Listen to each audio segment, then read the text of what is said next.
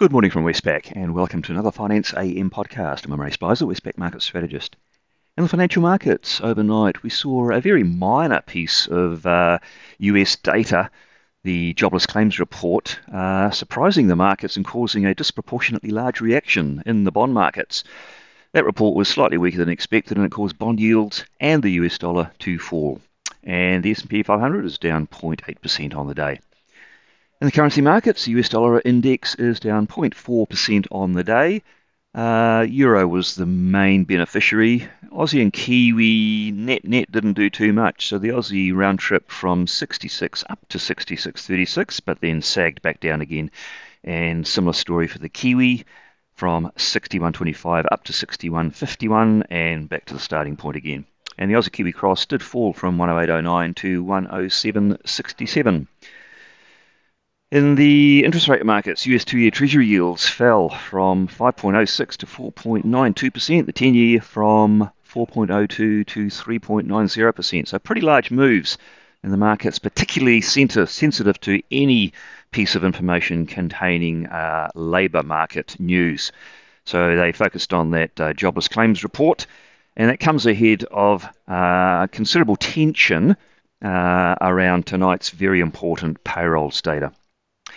Markets there are pricing in the Fed rate hike to be worth 42 basis points at the next meeting on the 22nd of March. In other words, saying a 25 point hike is a done deal, and there's a fairly decent chance of a 50 point move.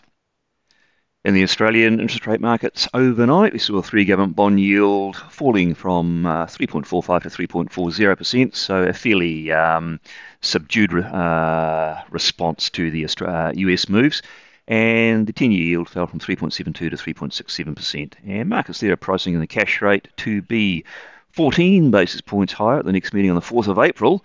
In other words, they're not completely convinced we're going to get even a 25 point hike.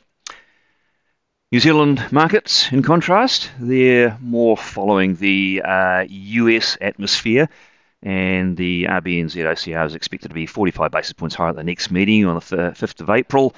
In other words, pretty close to uh, full confidence about a 50 point hike. In the commodity markets overnight, Brent crude oil fell 0.5% to $82, copper rose 1.7%, iron ore rose 1% to $129, and gold rose 1%.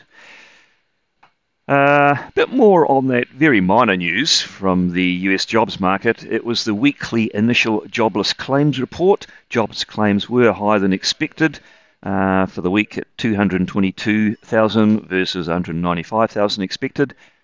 And continuing claims were also higher than expected. Now, that's not the sort of um, uh, data surprise that ruffles markets in a big way, but it certainly did given the tension ahead of tonight's uh, US jobs report. And that really is the um, big event globally uh, on the calendar. Ahead of that, there's not too much going on around the world. New Zealand does have manufacturing PMI for the month of February. Uh, we should see these rising interest rates uh, acting as a drag uh, on that result, but that's not really a market mover. And so on to the US payrolls report for tonight. What are markets thinking? Uh, the consensus is a uh, payrolls gain of 225,000, which is a fairly sharp pullback from the previous month's 500,000. And the previous month uh, was a big surprise to the markets. Markets are wondering, was that a one off anomaly or not? Well, that question may well be answered tonight.